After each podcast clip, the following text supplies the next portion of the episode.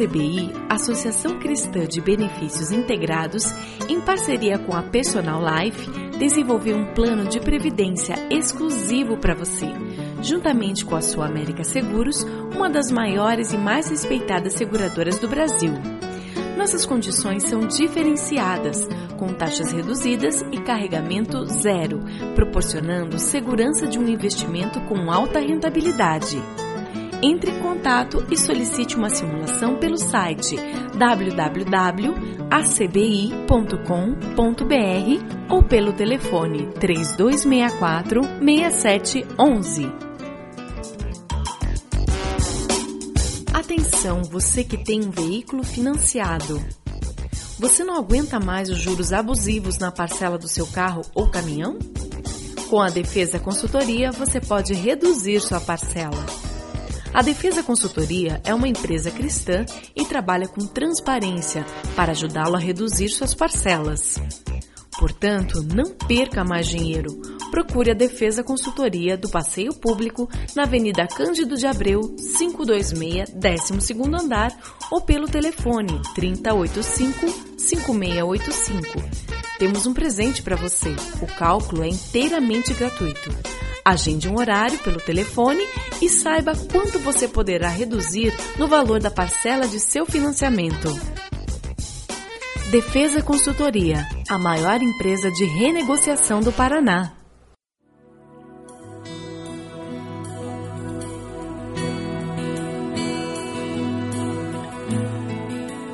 Começa agora mais um Sementes do Amor de Deus, um programa da Igreja Batista do Bacaxeri, em Curitiba. Hoje nós estamos falando de uma igreja relacional. Nós estamos vivendo um momento muito especial na história da humanidade. Pela primeira vez nós temos quatro gerações convivendo entre si. Esse é um grande desafio.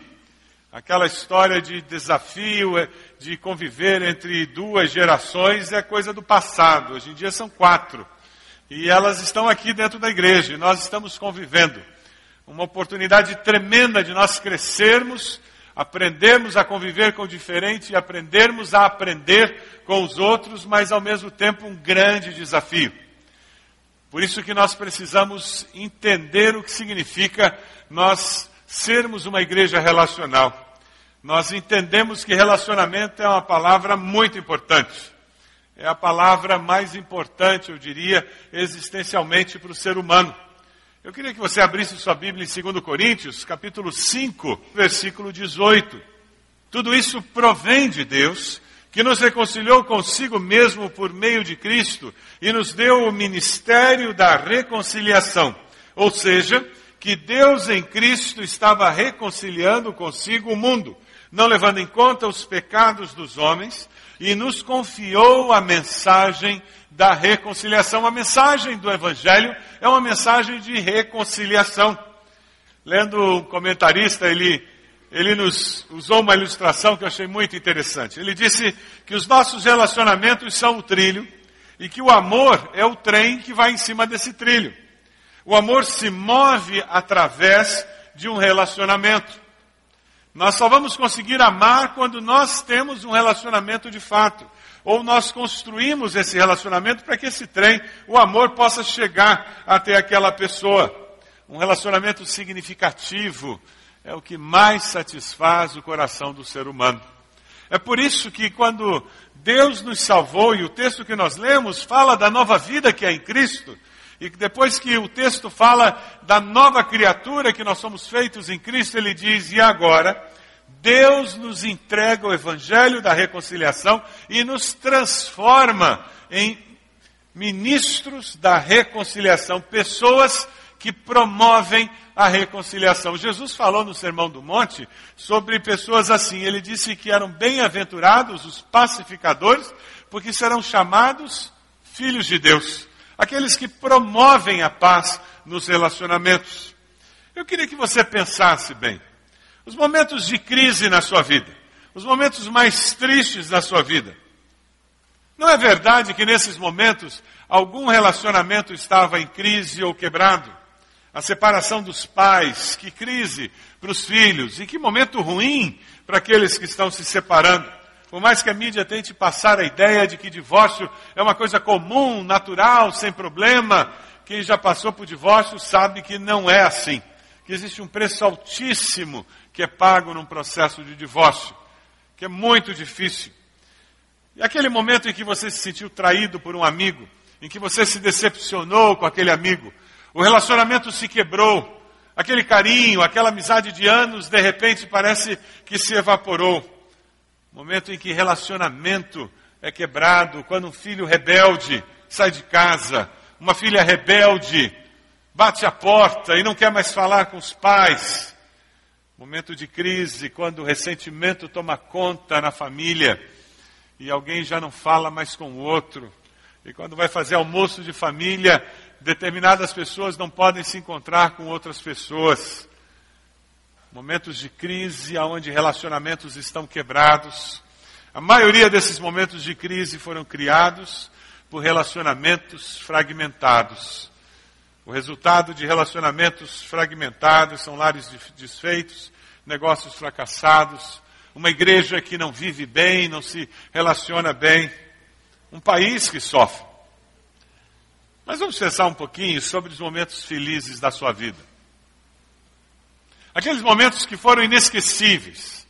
Momentos que você guarda com muito carinho no coração. Não é verdade que esses foram momentos em que relacionamentos significativos estavam vivendo, sendo vividos na sua plenitude? Aquela chegada daquele bebê tão esperado. Já era amado quando no ventre e de repente você consegue senti-lo nos braços e não consegue conter as lágrimas da emoção daquele momento. Um relacionamento que estava limitado pela questão física da criança estar no ventre agora tinha liberdade para florescer. Aquele abraço protetor dos pais, aquela criança pequenininha com os braços gordinhos ainda, aquela mãozinha cheia de furo vem correndo na tua direção e com dificuldade ela abraça o seu pescoço. Relacionamento gostoso, que cria momentos felizes na vida, não é assim? Aquele encontro com amigos que parece que horas se tornarem minutos, de tão rápido que elas passaram. Aquele encontro que quando termina é sempre com aquela afirmação, nós precisamos fazer mais disso. Nós precisamos marcar outros encontros como esse. Porque foram momentos tão gostosos, tão significativos, que parece que a gente precisa sempre repetir. Aniversários, Natal. Quantos relacionamentos fortalecidos a maioria desses relacionamentos, desses momentos felizes em nossa vida são criados por relacionamentos iniciados e fortalecidos. E quando você pensa em relacionamentos, existem dois relacionamentos básicos na existência do ser humano. O relacionamento vertical com Deus, o Criador, o Pai Celeste, e o relacionamento horizontal com o nosso próximo, com aquele que mora debaixo do mesmo teto conosco, aquele que mora no condomínio, no prédio, que trabalha, estuda conosco, aquela pessoa com quem nós nos relacionamos. E nessas duas dimensões você pode resumir toda a história humana nos níveis de relacionamento. Você conhece pessoas que ainda não têm esse relacionamento com Deus? Que ainda não conhecem a Deus de uma forma pessoal, ainda não foram transformadas pelo mover de Deus no seu interior. Eu queria compartilhar com você um recurso que pode ajudá-lo a levar essas pessoas a terem uma experiência com esse Deus. Eu queria, de uma maneira bem simples, compartilhar com você o que é conhecido como caminho de Romanos para a salvação. É um recurso muito simples que você pode usar em qualquer lugar, no trabalho, na escola, em casa, na sua célula, quando aquela pessoa está frequentando a célula e de repente no lanche você diz: chega aqui, deixa eu compartilhar com você como é que você pode tomar essa decisão ao lado de Jesus. Eu vou pedir que você abra a sua Bíblia. Isso, o caminho de Romanos, você vai marcar na sua Bíblia o lugar e você vai saber direitinho como fazer isso. E nós vamos começar pela última página da Bíblia. Aqui atrás você vai escrever Romanos 5, 8. Você está, na realidade, escrevendo o primeiro versículo que você vai ter que achar. Assim, quando você estiver conversando com aquela pessoa, tudo que você tem que fazer é abrir a, a última página da sua Bíblia e ver lá, Romanos 5, 8. Caminho de Romanos. Um versículo conhecido nosso. Mas Deus demonstra seu amor por nós. Cristo morreu em nosso favor quando ainda éramos pecadores. E você fala que Deus nos ama e você tem experimentado esse amor. E esse amor transformou sua vida, apesar de sermos pecadores. Agora, na margem da sua Bíblia, você escreve na margem, do lado do versículo 5,8, você põe 3,23. Dessa forma você tem como encontrar o próximo versículo agora. Então você abriu no 5,8 e tem escritinho do lado qual é o próximo versículo. E você vai encontrar o versículo 3:23. Pois todos pecaram e estão destituídos da glória de Deus.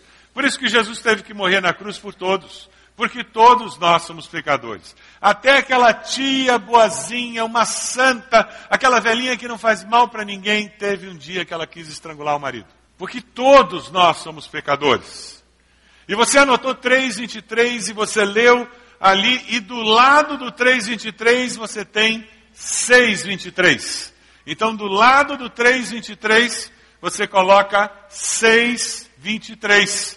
Pois o salário do pecado é a morte, mas o dom gratuito de Deus é a vida eterna em Cristo Jesus, nosso Senhor. Quando você trabalha durante o mês, o que, que você recebe no final do mês? Salário. Se você não trabalha durante o mês, o que, que você recebe no final do mês? Nada. E se bobear, é mandado embora. Não é assim? A consequência de trabalhar é o salário. O salário do pecado, a consequência do pecado é morte, separação de Deus. Mas o presente de Deus é vida eterna. Deus nos dá esse presente. E como que você pode ter isso? Do lado do 623, você vai colocar 10 9. Do lado do 6,23, você coloca 10, 9. Se você confessar com a sua boca que Jesus é o Senhor e crer em seu coração que Deus o ressuscitou dentre os mortos, será salvo. Aí coloca do lado do 10:9, oração. Aí você faz uma oração. Você pergunta para a pessoa: "Você quer fazer uma oração agora?" E confessar para Deus que Jesus é Senhor e pedir que Ele seja o seu Salvador e perdoe seus pecados? E a pessoa disser, quero. Segura a mão da pessoa, fecha os olhos, faz uma oração e pede para a pessoa repetir, entregando a vida a Jesus. Uma maneira de você conduzir alguém até essa experiência. Você conhece pessoas que precisam encontrar esse Jesus, que precisam ouvir desse relacionamento. Lá em Atos 20, 20, vocês sabem que não deixei de pregar-lhes nada que fosse proveitoso, mas ensinei-lhes tudo publicamente e de casa em casa. Nós precisamos ensinar essas verdades eternas de casa em casa, compartilhar com as pessoas que existe salvação e vida eterna em Cristo. André foi buscar Filipe e Nataniel. Samaritana fez o quê? Quando encontrou Jesus, foi buscar os amigos dela na cidade. Cornélio chamou todo mundo, reuniu nossa casa para receber Pedro e disse: Nos conte como que nós podemos conhecer esse Deus. O carcereiro, quando viu Paulo e Silas e eles não tinham saído, fugindo, ele disse: Eu preciso dessa salvação. E ele convida-os à sua casa e ele se converte. Alguém disse com muita propriedade que o Evangelho se move nos nossos relacionamentos. Essas são as chamadas pontes de Deus. Os nossos relacionamentos são as pontes que Deus usa para que o amor saia do meu coração e chegue no coração daquela pessoa que ainda não conhece Jesus. É por isso que eu preciso conhecer pessoas, ter relacionamento com pessoas. Eu preciso conviver com pessoas que não conhecem a Cristo para que elas possam, através desses relacionamentos, serem expostas a verdade da salvação que há em Cristo Jesus. Relacionamentos, eles são muito importantes. O nosso relacionamento vertical, ele tem um impacto tremendo nos demais relacionamentos. Porque Deus é amor e quando nós acertamos a nossa vida com Deus, se torna mais fácil amar os outros. Nós começamos a descobrir o que é amor incondicional. Nós temos muita dificuldade como ser humano para lidar com essa questão. Nós temos relacionamentos quebrados porque nós não aceitamos as pessoas como Deus as aceita. Nós temos relacionamentos quebrados porque nós nos sentimos traídos pelas pessoas muitas vezes, injustiçados, caluniados. Nós temos os nossos direitos e nos achamos prejudicados, não respeitados. E relacionamentos quebrados, eles trazem um fardo tremendo na nossa existência. Eles criam dificuldades para que nós possamos viver a vida cristã na sua plenitude. Eu queria falar sobre essa outra dimensão de relacionamento, que é o relacionamento com o próximo, a dimensão horizontal. É por isso que nós temos que ser conhecidos como pacificadores, como pessoas que promovem a paz nos relacionamentos, como pessoas que são usadas por Deus e identificadas pela sociedade como filhos de Deus. Não porque somos religiosos, mas porque promovemos a paz nos relacionamentos. Lucas 19, a partir do primeiro versículo, tem um relato de uma história muito conhecida. Zaqueu, baixinho, pequeno, quase um anão, mas ele queria ver Jesus. Ele não conseguia, então ele sobe numa árvore. E quando ele está vendo Jesus daquela árvore, Jesus vê mais do que o Zaqueu e a árvore. Jesus vê o coração de Zaqueu. Jesus vê a sinceridade do coração, a busca que existia no seu coração. Zaqueu era um homem tremendamente bem sucedido financeiramente, mas ele era odiado por todos. Ele não tinha relacionamentos significativos e saudáveis com as pessoas ao seu redor. Quando ele encontra com Jesus, o relacionamento vertical, as suas relações horizontais são transformadas pelo poder de Deus. E isso acontece não porque as pessoas mudaram, mas porque Zaqueu mudou. Se você olha o versículo 6, o Senhor fala que quer ir jantar na sua casa. Então ele desceu rapidamente e recebeu a Jesus com alegria. No versículo 8, a palavra fala sobre Zaqueu saindo daquele encontro com Jesus. Mas Zaqueu levantou-se e disse ao Senhor: Olha, Senhor, eu estou dando metade dos meus bens aos pobres, e se de alguém extorquir alguma coisa, devolverei quatro vezes mais. Zaqueu recebeu a Cristo e teve uma nova experiência de vida. Você já teve uma mudança de vida, de percepção de vida, de jeito de viver, de se relacionar com as pessoas? Quando eu aceito a Cristo pela fé, eu vivo cada dia da minha vida pela fé. É o que Colossenses nos diz. Portanto, assim como vocês receberam Cristo Jesus, o Senhor, continuem a viver nele enraizados, edificados, firmados na fé, como foram ensinados, transbordando de gratidão. Zaqueu recebeu a Cristo e aquela relação com Cristo mudou a maneira dele se relacionar com o próximo. Ele começou a ajudar aquele homem ganancioso, agora queria ajudar os pobres. Aquele homem ganancioso, ladrão, desonesto, ele agora queria restaurar aqueles relacionamentos, ele queria retornar aquelas pessoas o que havia roubado. Reparação e restauração faz parte do testemunho daquele que é transformado pelo poder de Deus. Zaqueu não mediu esforços para mostrar que ele havia nascido de novo. Gálatas 5,16 nos diz: Por isso digo, vivam pelo Espírito e de modo nenhum satisfarão os desejos da carne. Viver no Espírito é experimentar essa mudança, valores diferentes, e eu começo a agir de forma diferente. E as pessoas começam a achar que eu estou virando fanático, você está no caminho. E os parentes começam a dizer que você não sai da igreja, você está no caminho. E o pessoal fica dizendo que agora você só lê a Bíblia, você está no caminho. Porque eles têm que achar que mudou alguma coisa mesmo. A pior coisa que um crente pode ouvir de alguém que não conhece a Cristo é: Nossa, você é crente, mas nem parecia, você é igual a mim. O dia que você ouvir essa palavra, meu irmão, vai para casa, se ajoelha, chora, pede perdão, e diz: Tem misericórdia de mim, Senhor. Porque quem não conhece ao Senhor não enxerga a diferença em mim, não vê a luz de Cristo em mim. Zaqueu mudou de vida.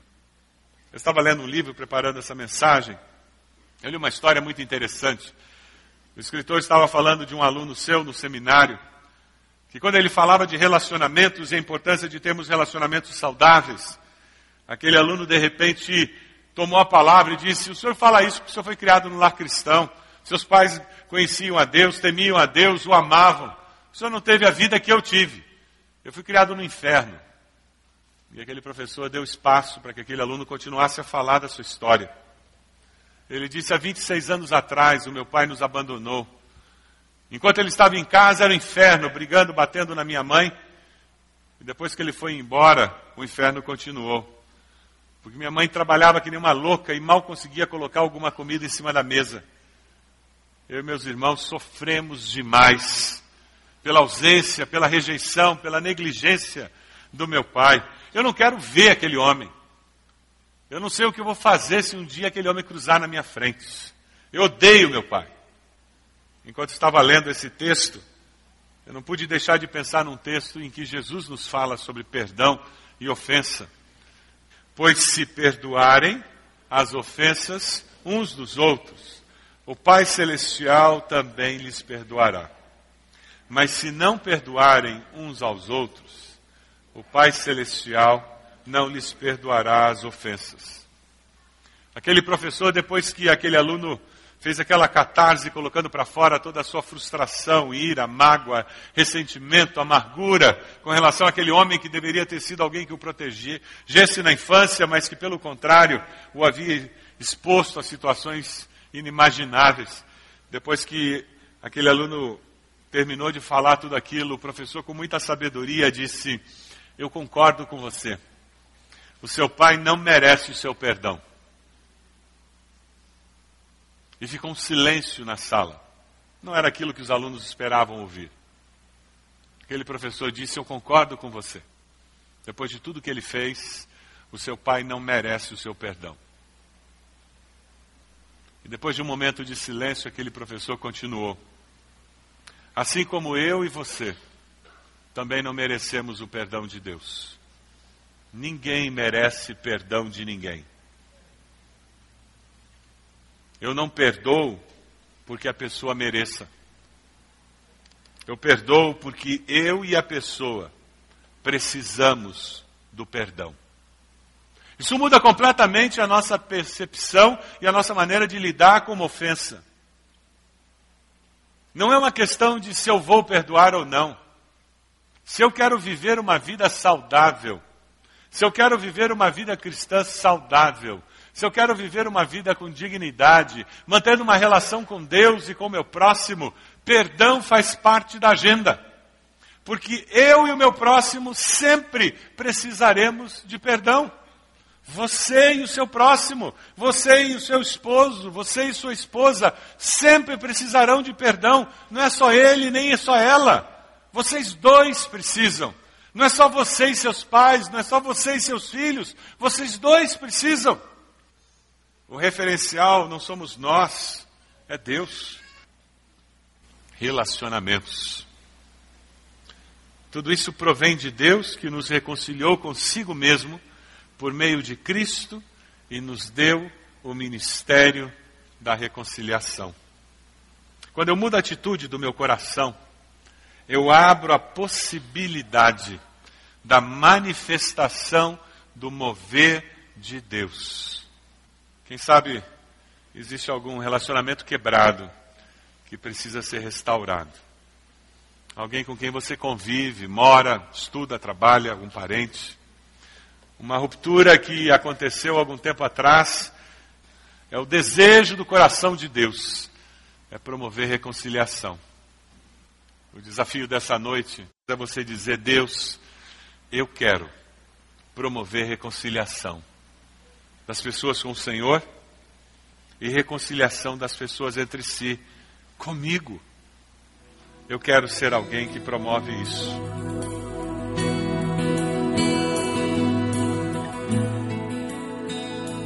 Este foi mais um programa Sementes do Amor de Deus, com o pastor Roberto Silvado, da Igreja Batista do Bacaxeri.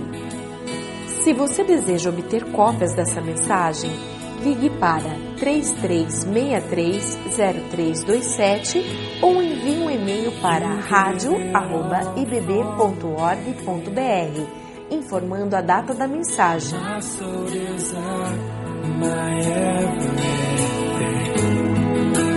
All I am devoted.